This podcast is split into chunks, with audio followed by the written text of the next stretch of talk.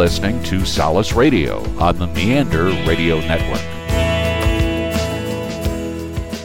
For me, back in 1980, beginning back to 1981, 1982, um, in Colorado Springs, that's when the Lord uh, got a hold of my life.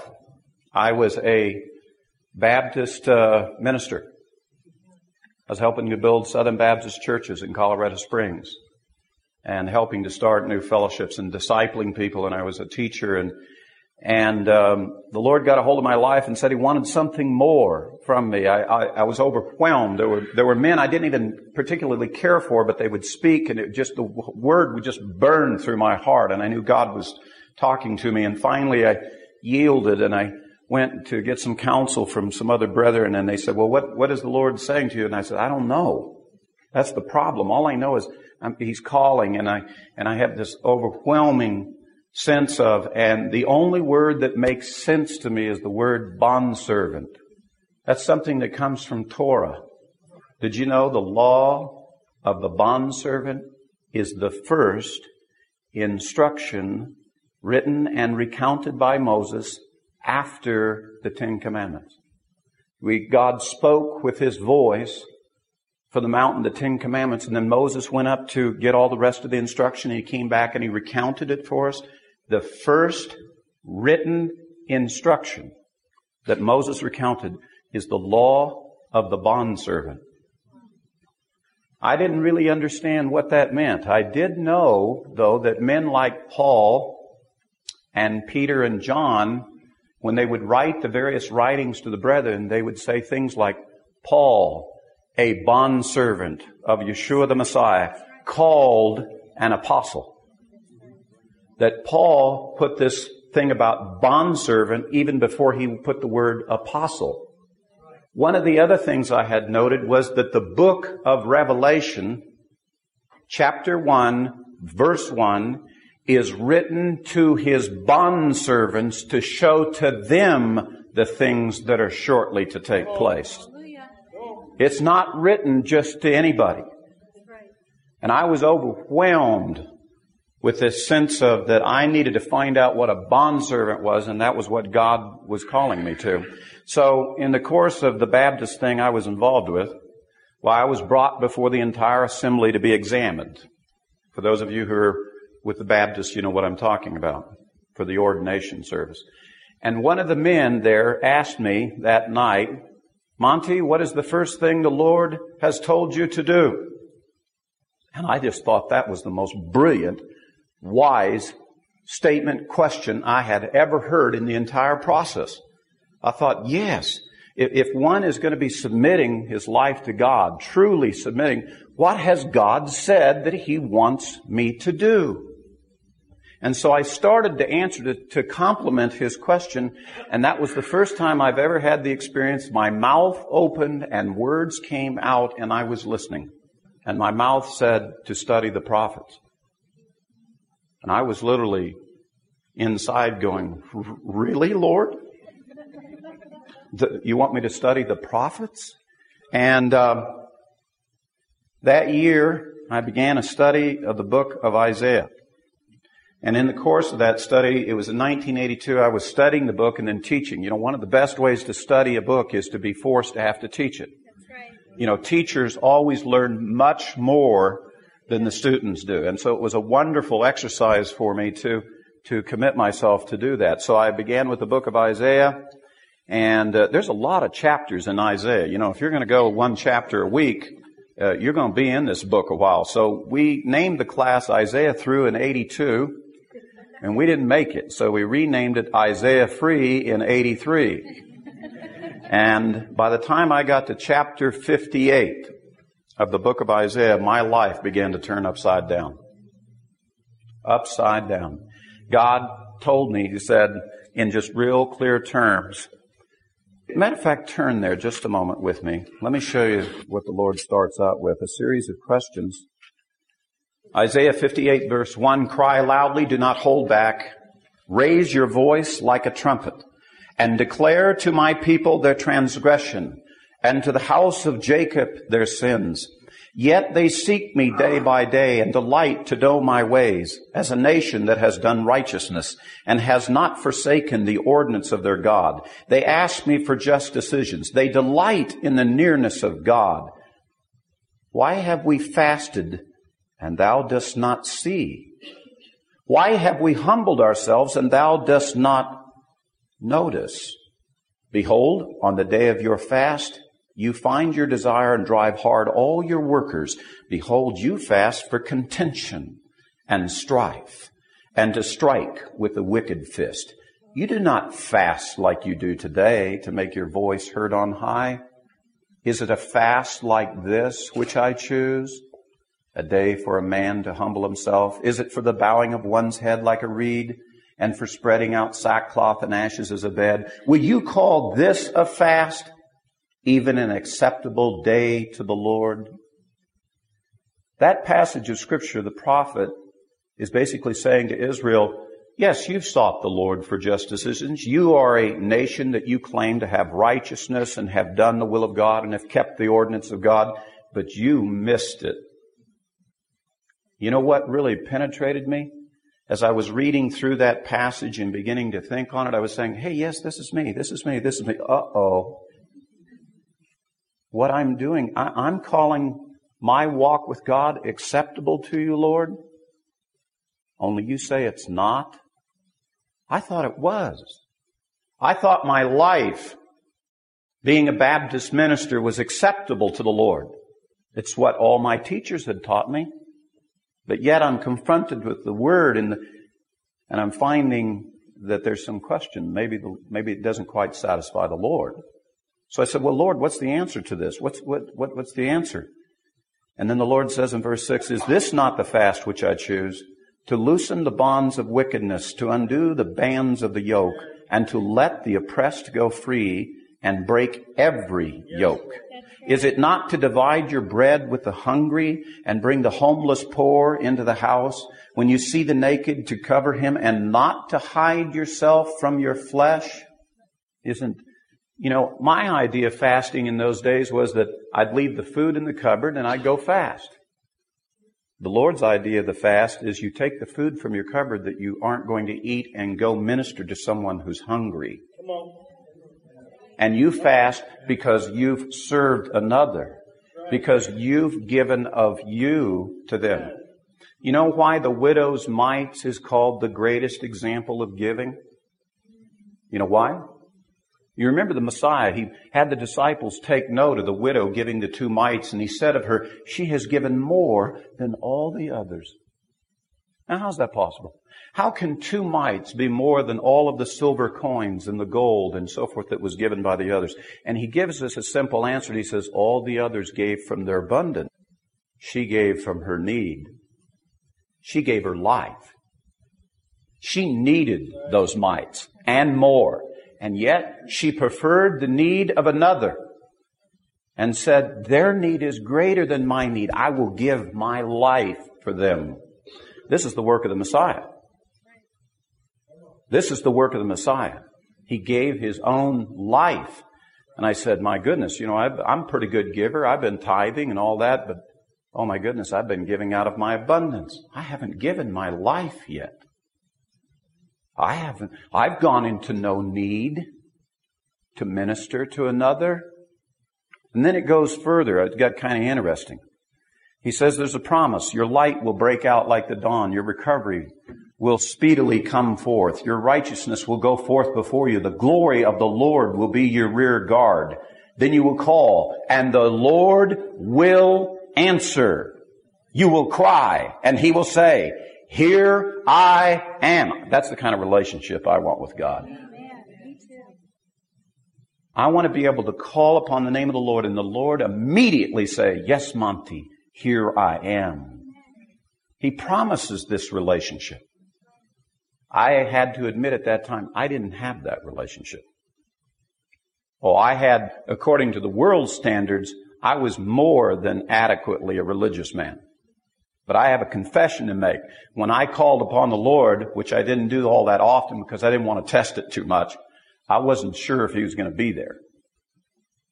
Quite honestly, I had everybody else faked out except the Lord, of course. Then he says, if you will look at verse 10, and if you'll give yourself to the hungry and satisfy the desire of the afflicted, then your light will rise in darkness, and your gloom will become like midday, and the Lord will continually guide you and satisfy your desire in the scorched places and give strength to your bones, and you will be like a watered garden, like a spring of water whose waters do not fail. And those from among you will rebuild the ancient ruins, and you will raise up the age-old foundations, and you will be called the repairer of the breach, the restorer of the streets in which to dwell. And then this is the verse that blew me away.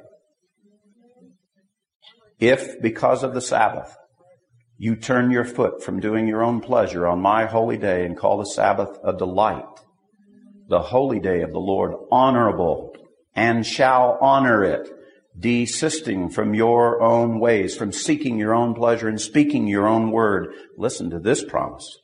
Then you will take delight in the Lord and I will make you ride on the heights of the earth, and I will feed you with the heritage of Jacob your father, for the mouth of the Lord has spoken. The Lord said to me, Monty, you were born a Jew. I want you to be a Jew. Let me tell you something. My theology was in deep trouble. In fact, I told the Lord, I said, Lord, if I start acting like a Jew, these Baptists will boot me. And praise God they did. And I began the small steps of keeping Sabbath in my home. And then I began to say, what other commandments do you have, Lord? And I began to learn the commandments. And I began to go back and try to learn again. All over. All over new. And I made a very interesting discovery that the God of Abraham, Isaac, and Jacob is still here.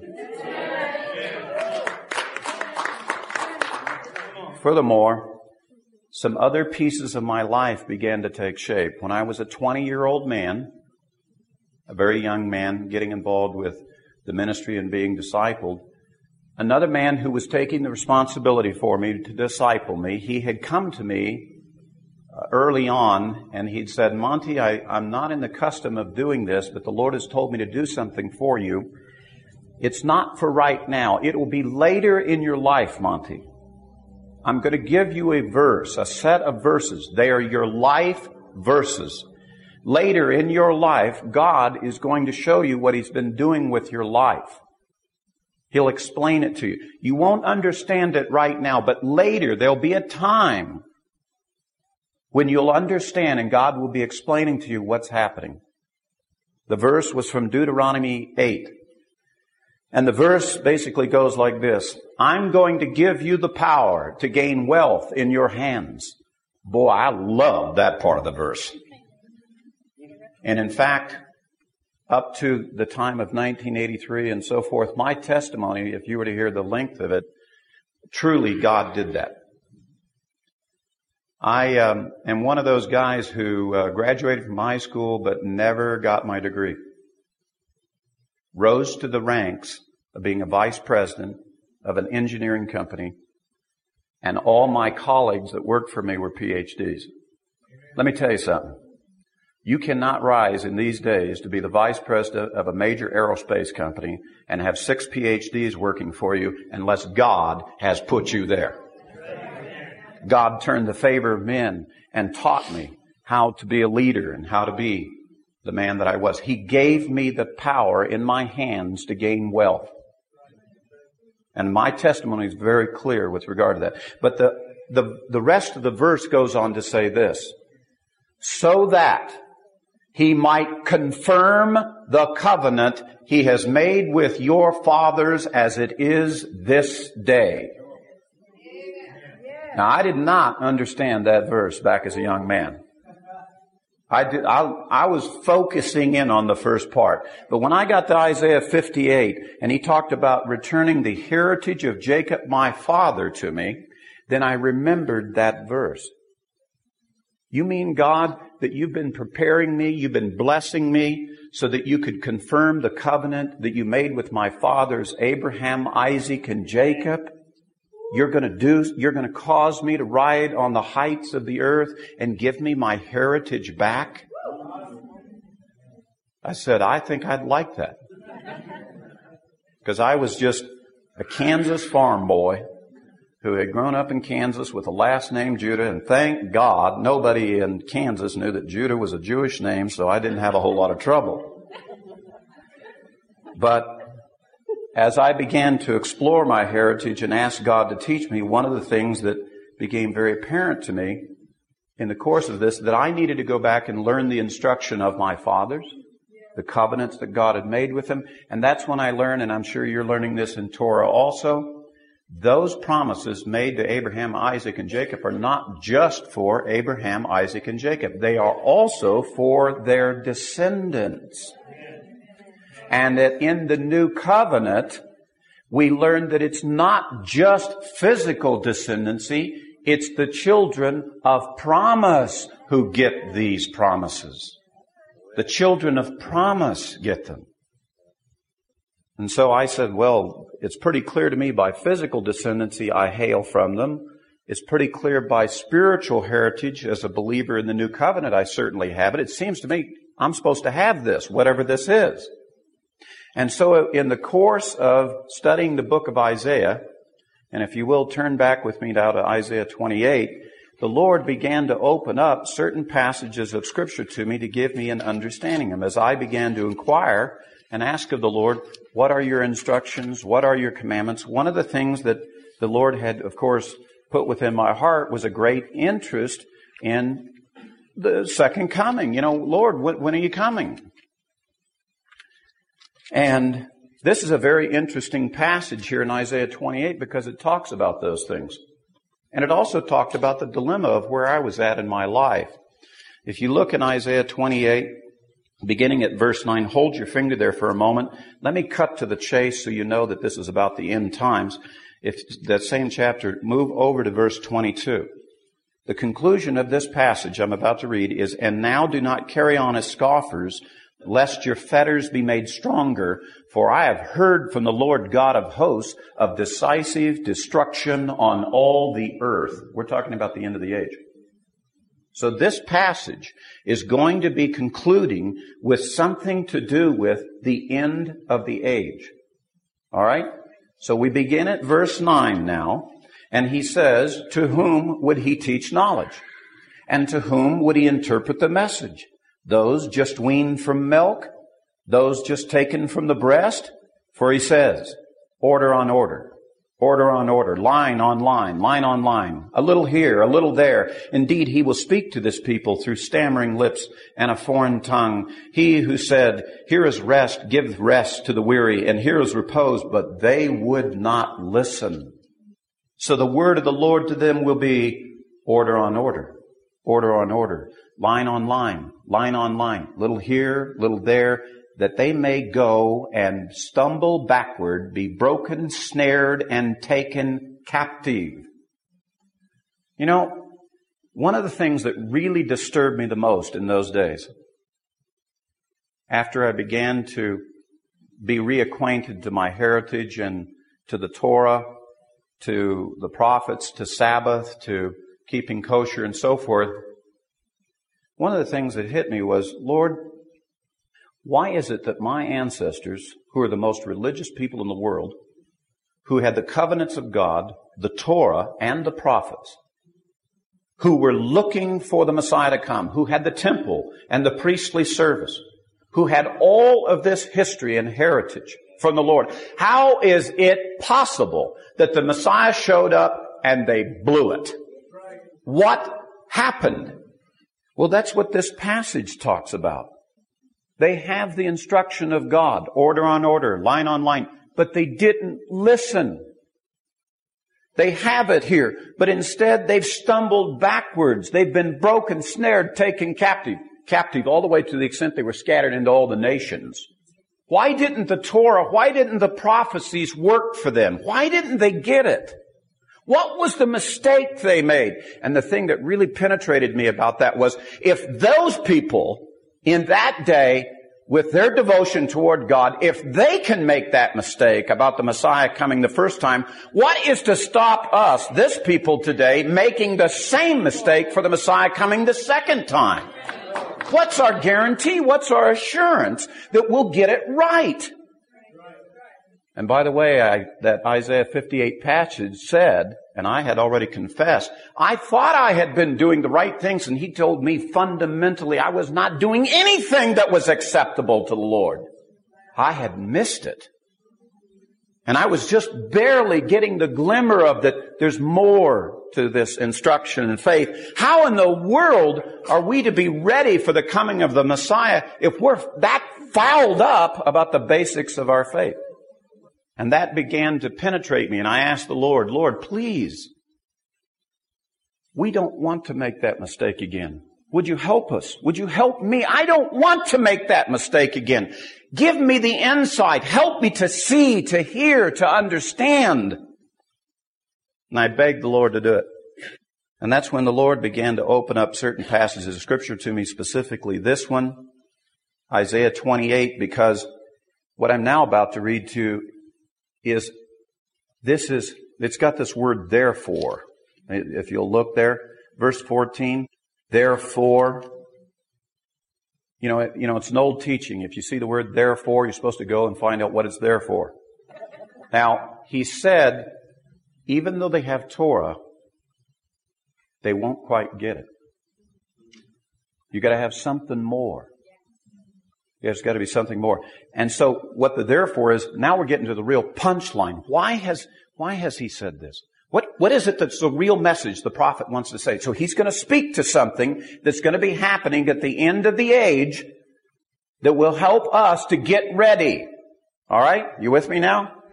We're getting ready. We're, this is very important information that's going to help us to be ready. So we need to listen real carefully to what he says. Therefore, Hear the word of the Lord, O scoffers, who rule this people who are in Jerusalem. Because you have said, we have made a covenant with death, and with the Sheol we have made a pact. The overwhelming scourge will not reach us when it passes by, for we have made falsehood our refuge, and we have concealed ourselves with deception.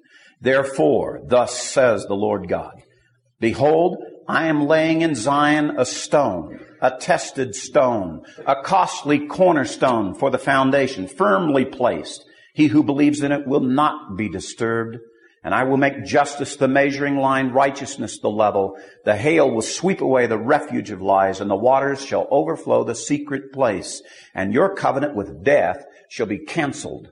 Your pact with Sheol shall not stand. And when the overwhelming scourge passes through, then you will become its trampling place. As often as it passes through, it will seize you. For morning after morning, it will pass through any time during the day or night. And it will be sheer terror to understand what it means. The bed is too short on which to stretch out. The blanket is too small to wrap oneself in. For the Lord will rise up at Mount Perazim. He will be stirred up as in the valley of Gibeon to do his task, his unusual task, and to work his work, his extraordinary work, and now do not carry on as scoffers, lest your fetters be made stronger, for I have heard from the Lord God of hosts of decisive destruction on all of the earth. This is a passage that is describing a particular event, a covenant that Israel shall enter into at the end of the age, that when you see this covenantal agreement that Israel enters into, it will be a precursor to the end of the age, the day of the Lord, the coming of the King. And so there is very precise clues given here for he who will see, he who will listen. Now, what the Lord showed me in 1983 was the following. That this covenant is the same covenant that is spoken of by Daniel. You know the verse in Daniel 9:27 about the 70th week of Israel. a seven year period in the history of Israel in which they will enter into a covenantal agreement, a peace treaty, in which that many characteristics of that treaty are defined for us. In fact, in my study, I have defined 16 discrete prophecies that identify what that covenant will be about and certain things that we will see about it. Now, before we go just a little bit further and talk about the history of what we've been watching for the last six years, let me introduce you to another concept that comes from Torah, which really talks about secrets and mysteries. Because a lot of this is concealed. This is concealed. And in fact, Daniel specifically says that many things are sealed up until the appointed time. And that certain men of understanding will come at the end of the age and give understanding to many. By the way, we'll get into it a little bit later, but there's clear signs as to what those men of understanding are supposed to be able to do. I say that to you because when Moses went back to the children of Israel, God gave him three specific signs to come from the mountain to go into the presence of the children of Israel and say it's time for the Exodus. If you recall, he got a staff that could be made into a snake and back into a staff. He could turn water into blood and he could stick his hand in his cloak and it would come out leprous, put it back in and it was clean. Three signs. The Torah teaches us by the evidence of two or three, truth is established.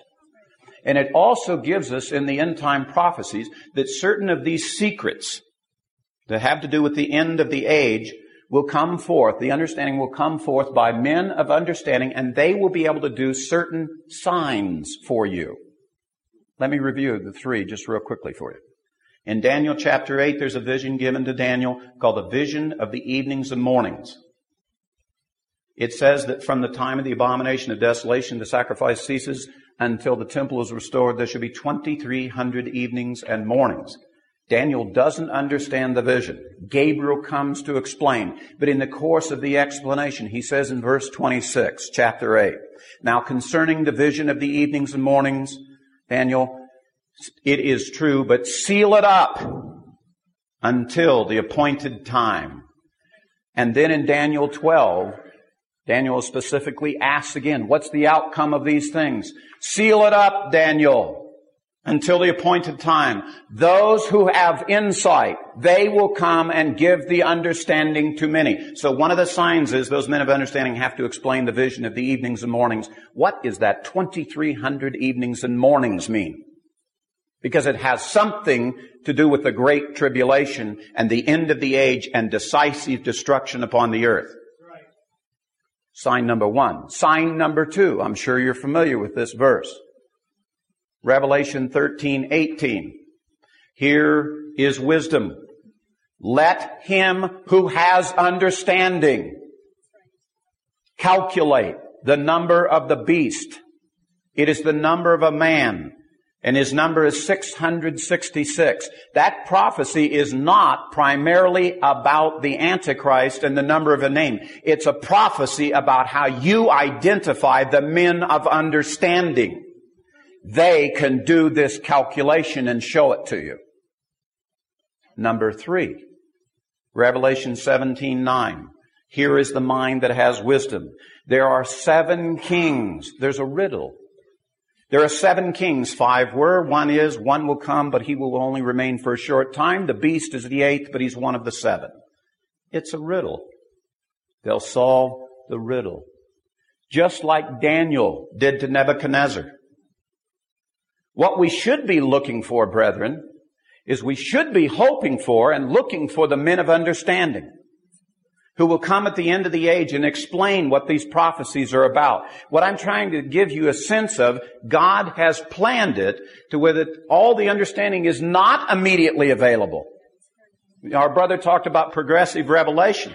I can show you very specifically. The words are there, but the understanding is missing until we get to the end times. And there's a specific way that God says the understanding will come forth.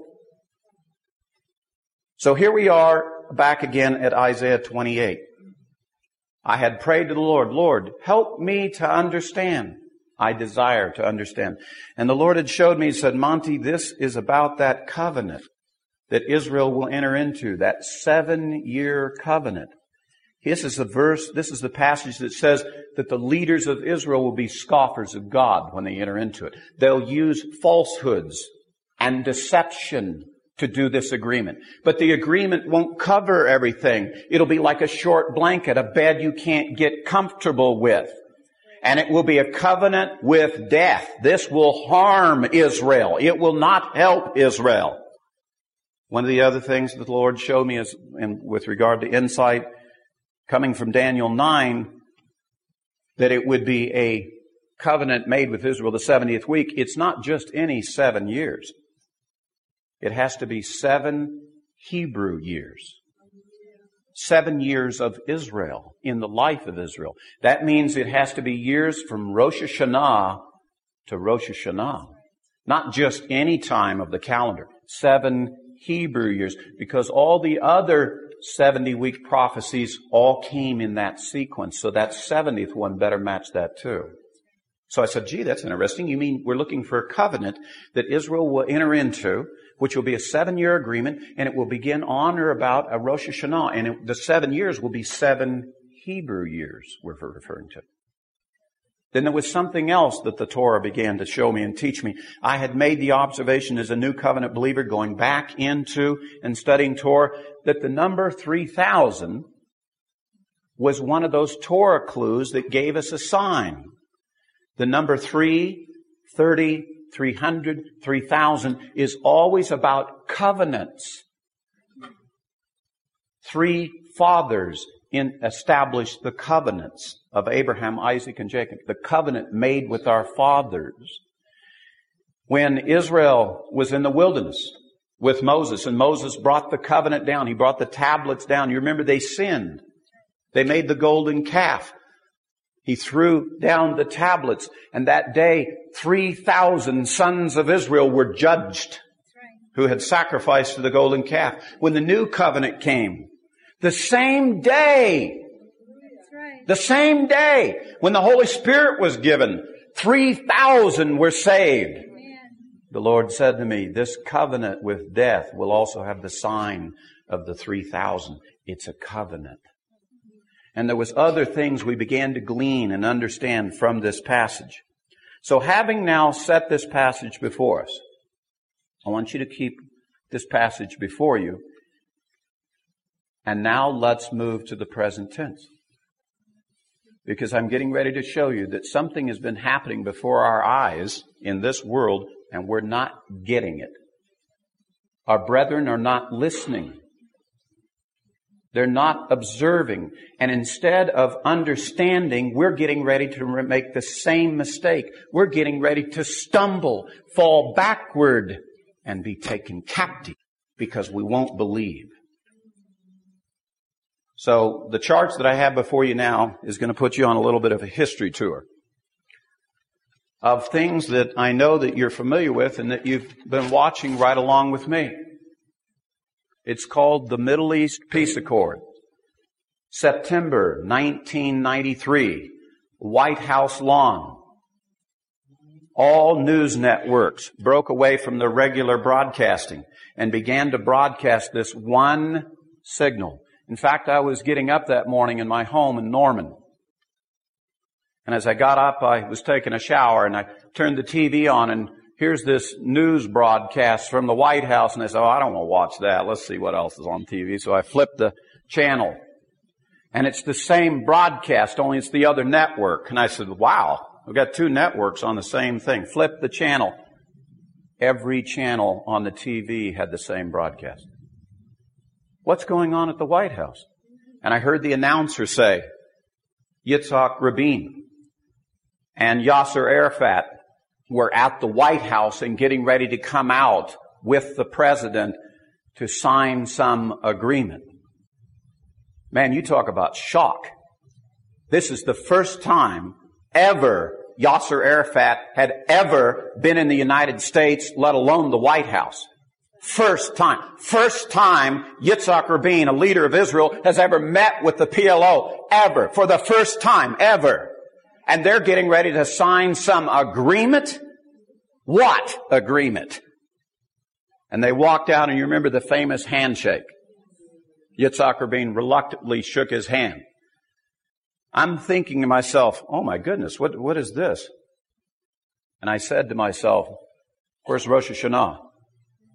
Oh my goodness. Rosh Hashanah was just the other day.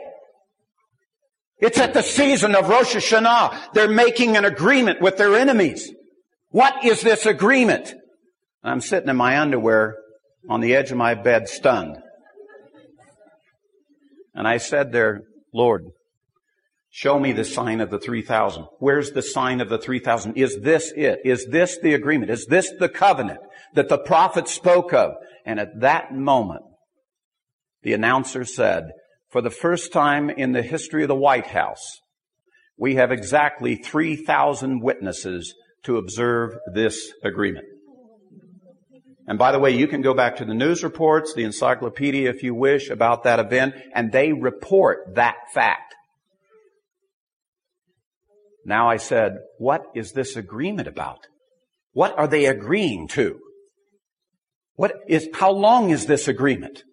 What is this? Is this agreement about Jerusalem? Because we know Jerusalem is supposed to be the trembling cup at the end of the age. That will be the great controversy of all the nations.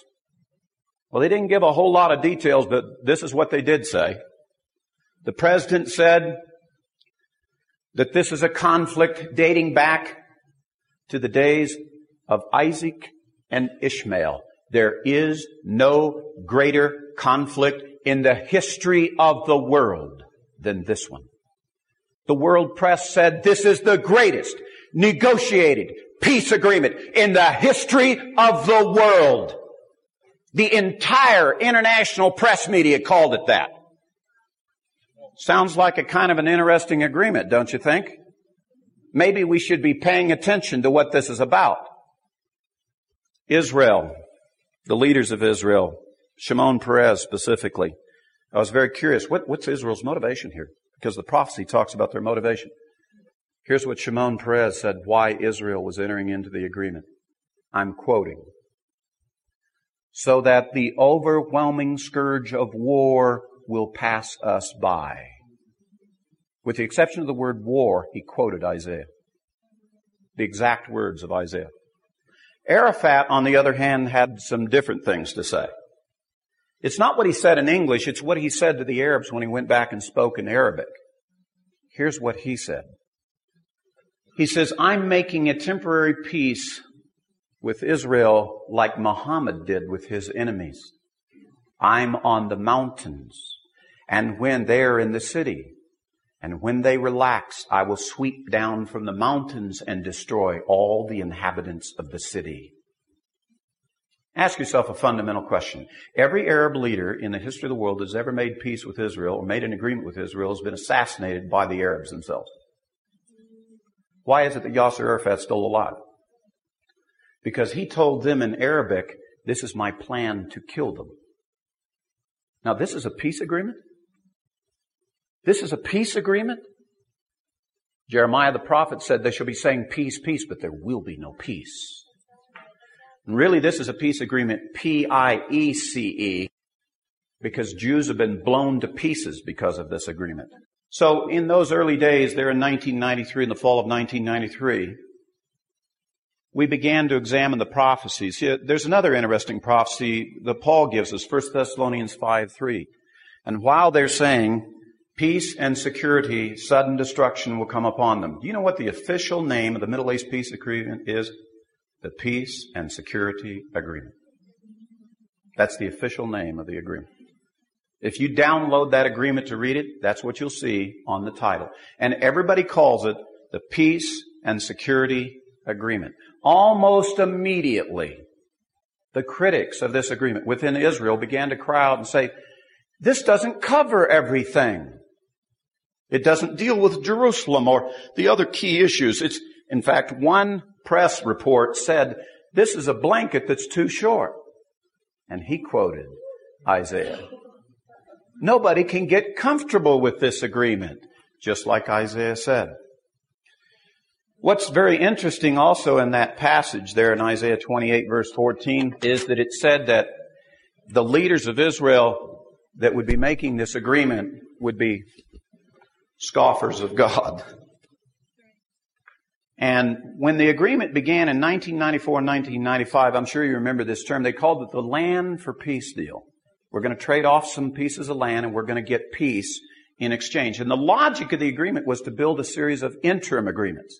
By that I mean that it's not we're going to make one agreement, we're going to make a whole series of agreements piling up together and, and the idea was each agreement builds trust and confidence between the parties and that we learn how to be peaceful. Well, of course, it was a kind of a novel concept from politicians, but you, as you can tell, it hasn't worked very well at all. But that was the logic of it.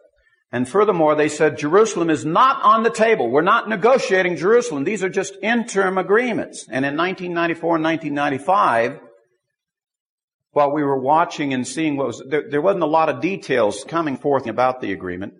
But finally, in the fall of 1995, we put together what was called the Oslo II Agreement. And in the Oslo II Agreement, for the first time, Israel began to turn over pieces of land in the Samarian and Judean areas to the Palestinians in various levels of control. Area A's and Area B's. Uh, area A's total control of the Palestinian. Area B, it's under the control of the Palestinians, but Israeli security forces are still there and things like that and there was these chunks of land being offered up.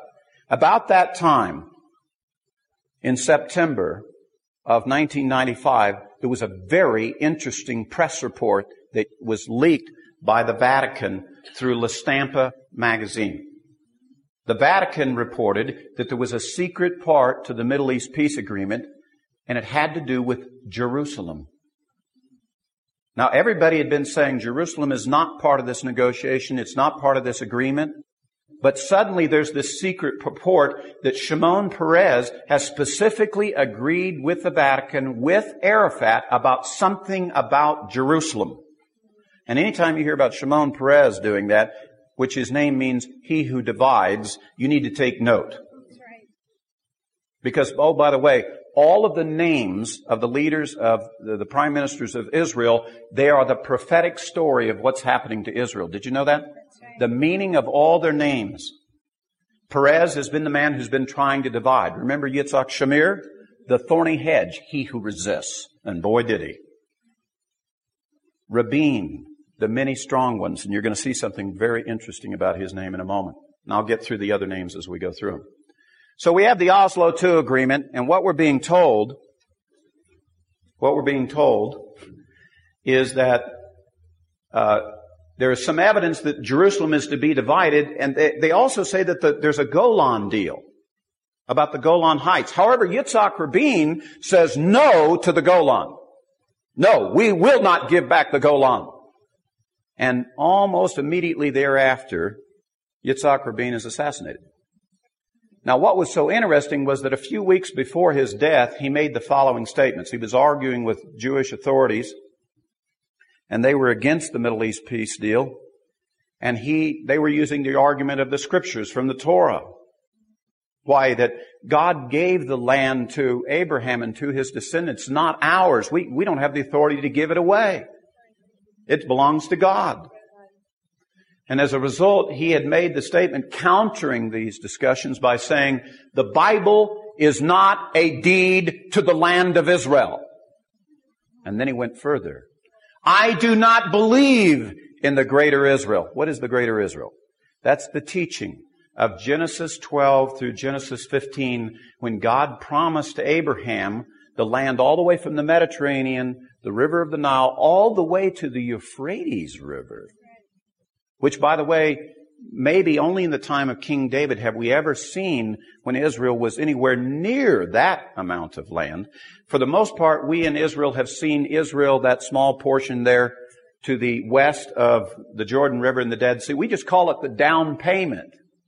God's down payment for the greater Israel to come in the kingdom. And so he's saying, I don't believe in the greater Israel. And he scoffed at God. And as a result, there was great shock when people heard that. At the moment that observant Jews were observing Havdalah, Yitzhak Rabin was assassinated. What Sabbath was it? Lech Lecha, the teaching of the greater Israel. At the moment that God was separating Sabbath from the earth, he separated Yitzhak Rabin from the living over that passage of scripture. And in Israel, those who are observant and those who are believers knew God took the king of Israel out because he had spoken against the word of God. No question whatsoever. And then shock began to set in. Because in Daniel 9:27 it says and he will confirm or make stronger the covenant with many for one week. The words with many in Hebrew are la rabim. He will confirm the covenant with Rabin for one week. His name is in that prophecy. Because that's the meaning of his name. The many strong ones, the many leaders. And suddenly, the Rabin agreement was now this Middle East peace accord. And all the leaders of the world came to Jerusalem to his funeral in November of 1995. It was a world event. And we watched every world leader get up and stand over his grave and say to Yitzhak Rabin, we will confirm this agreement with you, Rabin, and we now make an agreement with your grave the pact with the grave. The very words. So we pay close attention to who's at this funeral, who's confirming this agreement. There's a very interesting fellow at this agreement. His name is Prince Charles of Wales. He's standing on the front row, confirming the agreement with other leaders. That also is very significant because you see, way back there, back in the early 80s, the Lord had me write a computer program. I wrote a computer program that took the Hebrew gematria, part of the Torah understanding at the sod level, the mysterious level, where numbers are equal to certain letters. And I applied this system to the English language. Why English? Because it's the common language of the world.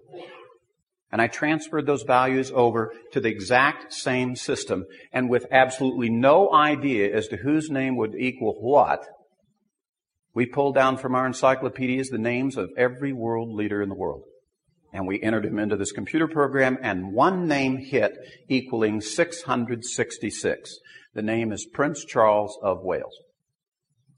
Now I'm Hebrew. I need to see it in Hebrew. His name translated in Hebrew is Nasich Charles Mem Wales. And those Hebrew letters equal 666. His name equals 666 in English and in Hebrew. And what's so interesting about him is in his coat of arms is every biblical symbol given to the Antichrist from every prophet.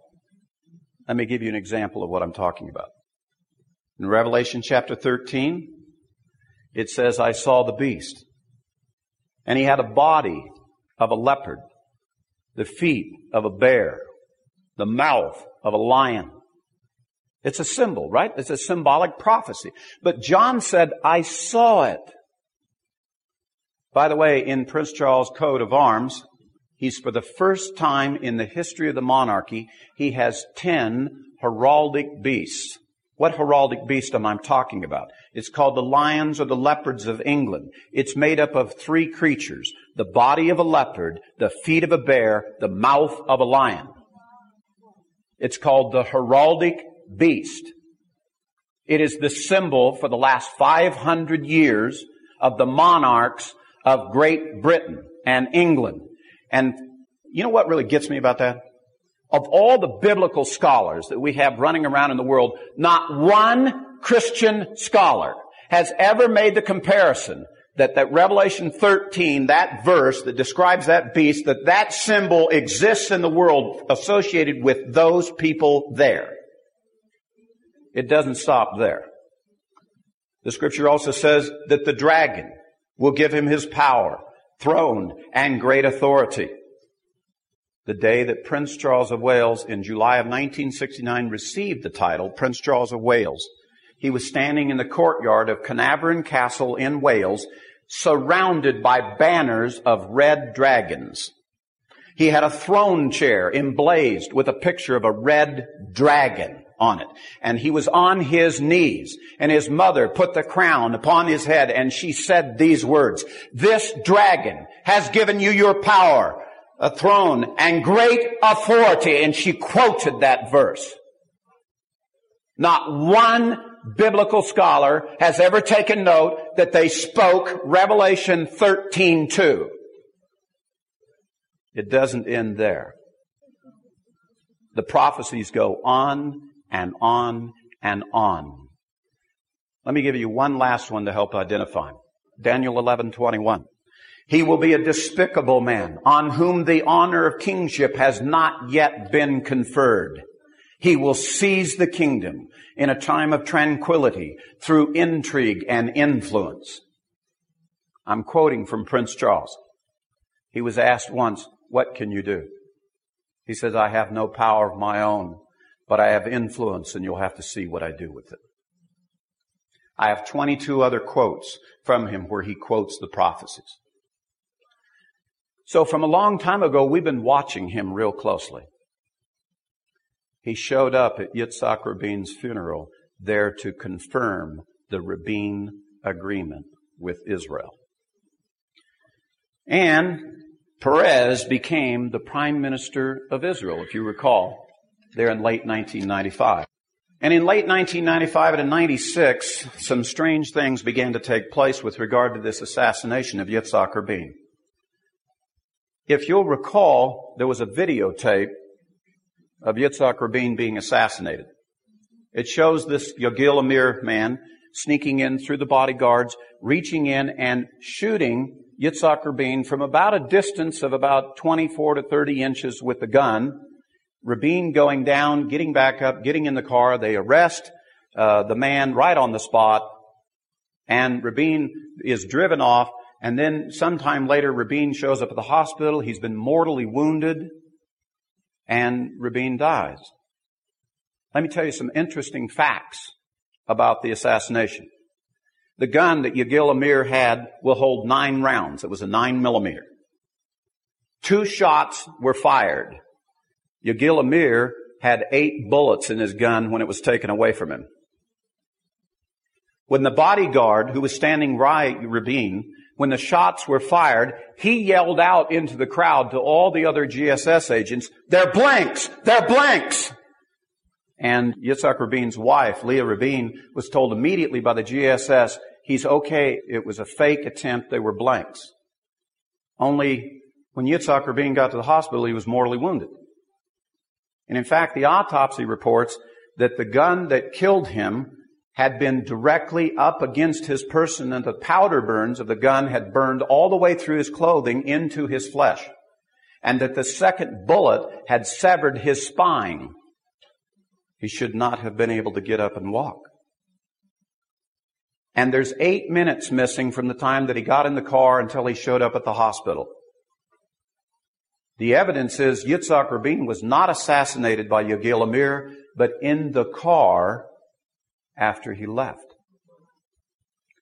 And the bodyguard who got into the car when he left was dead two days later and secretly buried in Israel. And when Yagil Amir was brought before the court for the first time before the public, he cried out to the reporters and he said, this is not what it looks like. This is a trick. And they said, what do you mean? What do you mean? He says, go talk to his bodyguard. He's dead already. Now they were talking about it. It was like the Kennedy assassination. We seem to have some plotting and intrigue going on. It turns out Yagil Amir was a trained GSS agent. Interesting. It seems that there was a plot. Actually, what they've now discovered is that France did this earlier. France had a political campaign going on and there wasn't much public support for it, so the president staged a fake assassination. And as a result, great public empathy and support came to the president. And he was able to carry out his political agenda. And the French and the Israelis have always exchanged ideas and weapons and other things. And some people theorize that that's what was really happening here, that the Labor Party was attempting to pull off a fake assassination, only somebody in the government said, why make it fake? And Peres became the prime minister almost immediately, but then something else happened in the uh, Knesset. The leader of the Likud party, Benjamin Netanyahu, stood up in the Knesset shortly after these events, looked right at Shimon Peres in the eye, and he said, Peres, Israel will be ruled by ballots and not by bullets. And all of a sudden, Shimon Peres, who had at least two more years on his term as prime minister, called for early elections. And we had elections in Israel that then came in the springtime of 1996. I was in Israel in those days, just before the election. And while I was there, I was picking up some of the political banners, the bumper stickers and so forth there for the campaign. And it was really interesting because the Likud party was passing out bumper stickers that said, we're for security. Labor was passing out ones. We're for peace. Everybody's going, peace and security. Peace and security. That's all they, literally people in the crowds were shouting at each other.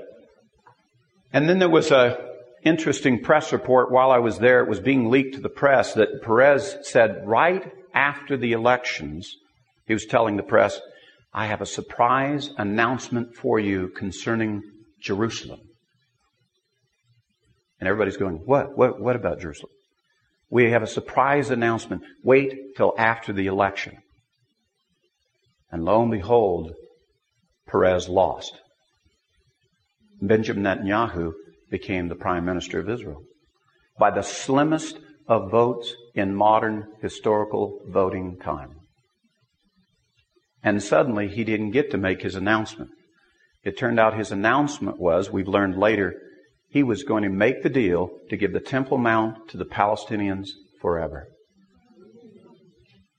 And he didn't get to do it. I think God had something to do with that. And um, Yasser Arafat got very depressed after that. So in the summer of 1996, Netanyahu's the new prime minister of Israel, and it turns out that he wrote a very interesting memo to the religious community trying to get their support for the election. Here's what he said. If you will vote for me as the prime minister of Israel, in the course of me being the prime minister, I will help you get a piece of the Temple Mount back. Wow. By the way, this is very significant. If this really is the Middle East Peace Accord, is the 70th week of Israel, that last seven year thing that we're looking for, we know somewhere in the midst of, or as a result of this agreement, Israel is supposed to be on the Temple Mount again. There's supposed to be another altar built, and when that altar gets shut down, that's supposed to be the start of the Great Tribulation. That's what's supposed to start the decisive destruction that comes upon the earth. So here's the Prime Minister of Israel pledging to the religious community, I'm going to help you get a piece of the Temple Mount. And he had promised it in writing to them. So as we went through that summer and his government began to be formed, the rabbis and all of the religious community were going to Netanyahu and saying, when, when, when are you going to make the decree? Give us a piece of the Temple Mount. When? When are you going to do it? And in fact, they got very agitated with him and to put a little pressure on him, the rabbis called all of the religious community and said, this was in the summer of 1996. When you hear the shofar sounded on Rosh Hashanah, every Jew go to the Temple Mount and take it. And this got serious. In fact, I had my brethren in Jerusalem calling me up and say, Monty, pray for Jerusalem. We're about to see a bloodbath. This is very dangerous. They are scared to death in the streets of Jerusalem. And so Netanyahu calls the rabbis in. He calms them down. Guys, work with me. It's going to take some time. I'll do my best, but you're going to have to be patient. Work with me. So peace prevails and the rabbis send the word back out through the Jewish community. Don't go up there on Rosh Hashanah. The only problem was they didn't get the rumor, the turn down of the rumor to the Palestinians. The Palestinians heard the rumor the Jews were going to take the Temple Mount. So after Rosh Hashanah, just before we had about Sukkot, they opened the exit door to the rabbi's tunnel that opens out into the Via Dolorosa over by the Lion's Gate. And when they opened in the Palestine, that's in the Arab quarter. And when the Arabs saw that happening, the Israelis opening that up, they said, the Jews are under the Temple Mount. They're taking the Temple Mount. And we had a riot. And 70 people died. The press said, these are apocalyptic numbers. You darn tootin' they are. This is very serious. Very serious business. And it turned out that they were believing that the Jews were going to take the Temple Mount, and that wasn't what was happening. But that's the tension level that was now building. This Middle East Peace Accord is about the Temple Mount now. And the Arabs were saying, when are the Jews going to take it from us? If you recall there in the winter of uh, 97 and leading up to 97, why we had the Hebron negotiations. Netanyahu was trying to put up the interim agreement concerning Hebron. And the uh, families that lived in Hebron at Kiryat Arba they were expecting Netanyahu and his government to back them and support them and, and not leave and not turn it over, and he did. And now the religious feel that they've been double crossed by Netanyahu. He didn't keep his promise about the Temple Mount, and he didn't support the, the families in Hebron. And as a result, nobody liked Netanyahu. What does Netanyahu's name mean? The gift of our God. And what is this gift that we got? Well, it turns out it was a big delay in the Middle East Peace Accord. Because as we go into Purim of 1997, the fourth blood red moon on the fourth consecutive Hebrew holiday, they just stalemated all the negotiations. It just came to a standstill. Nothing could be done. Everything was locked up. So from Purim of 1997 into the wintertime of 1998, the negotiations are stalemated.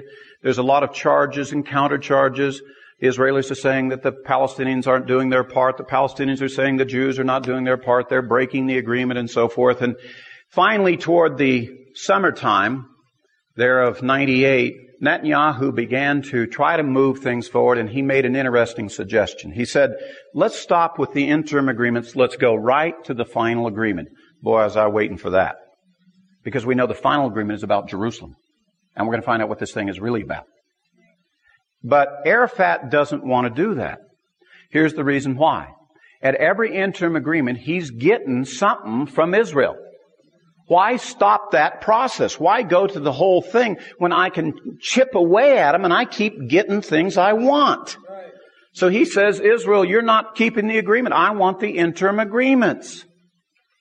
And Netanyahu says, this is not working. Let's get to the final thing. This interim thing is not building peace at all. It's not building confidence at all. And so a whole series of Netanyahu scandals begin. And it's clear that the United States no longer likes Benjamin Netanyahu. Clinton can't stand him. Begins to snub him. He's talking to Arafat and bringing him over and all those kinds of things, but he won't even meet with Netanyahu when he comes to the United States for various functions. And in fact, the way it built, of all of that kind of building up till in about February of 98, I'm not positive, that might have been January, but it was in that early 98 time frame, Clinton finally asked for Netanyahu to come to Washington. And he's going to sit down with Madeleine Albright, and the press reported this. They said Clinton is going to take Netanyahu to the woodshed. He is going to read him the riot act. He is going to straighten him out. He's going to tell him how the bread gets buttered. What's real interesting was that Netanyahu came into the meeting, and at the very moment that they took their seats there in this meeting, an aide to the president came in to him with an emergency message. The Monica Lewinsky story had just broken. The meeting was adjourned. Benjamin Netanyahu got on a plane and went home and said, It's Mr. Clinton who has to worry about his job, not me.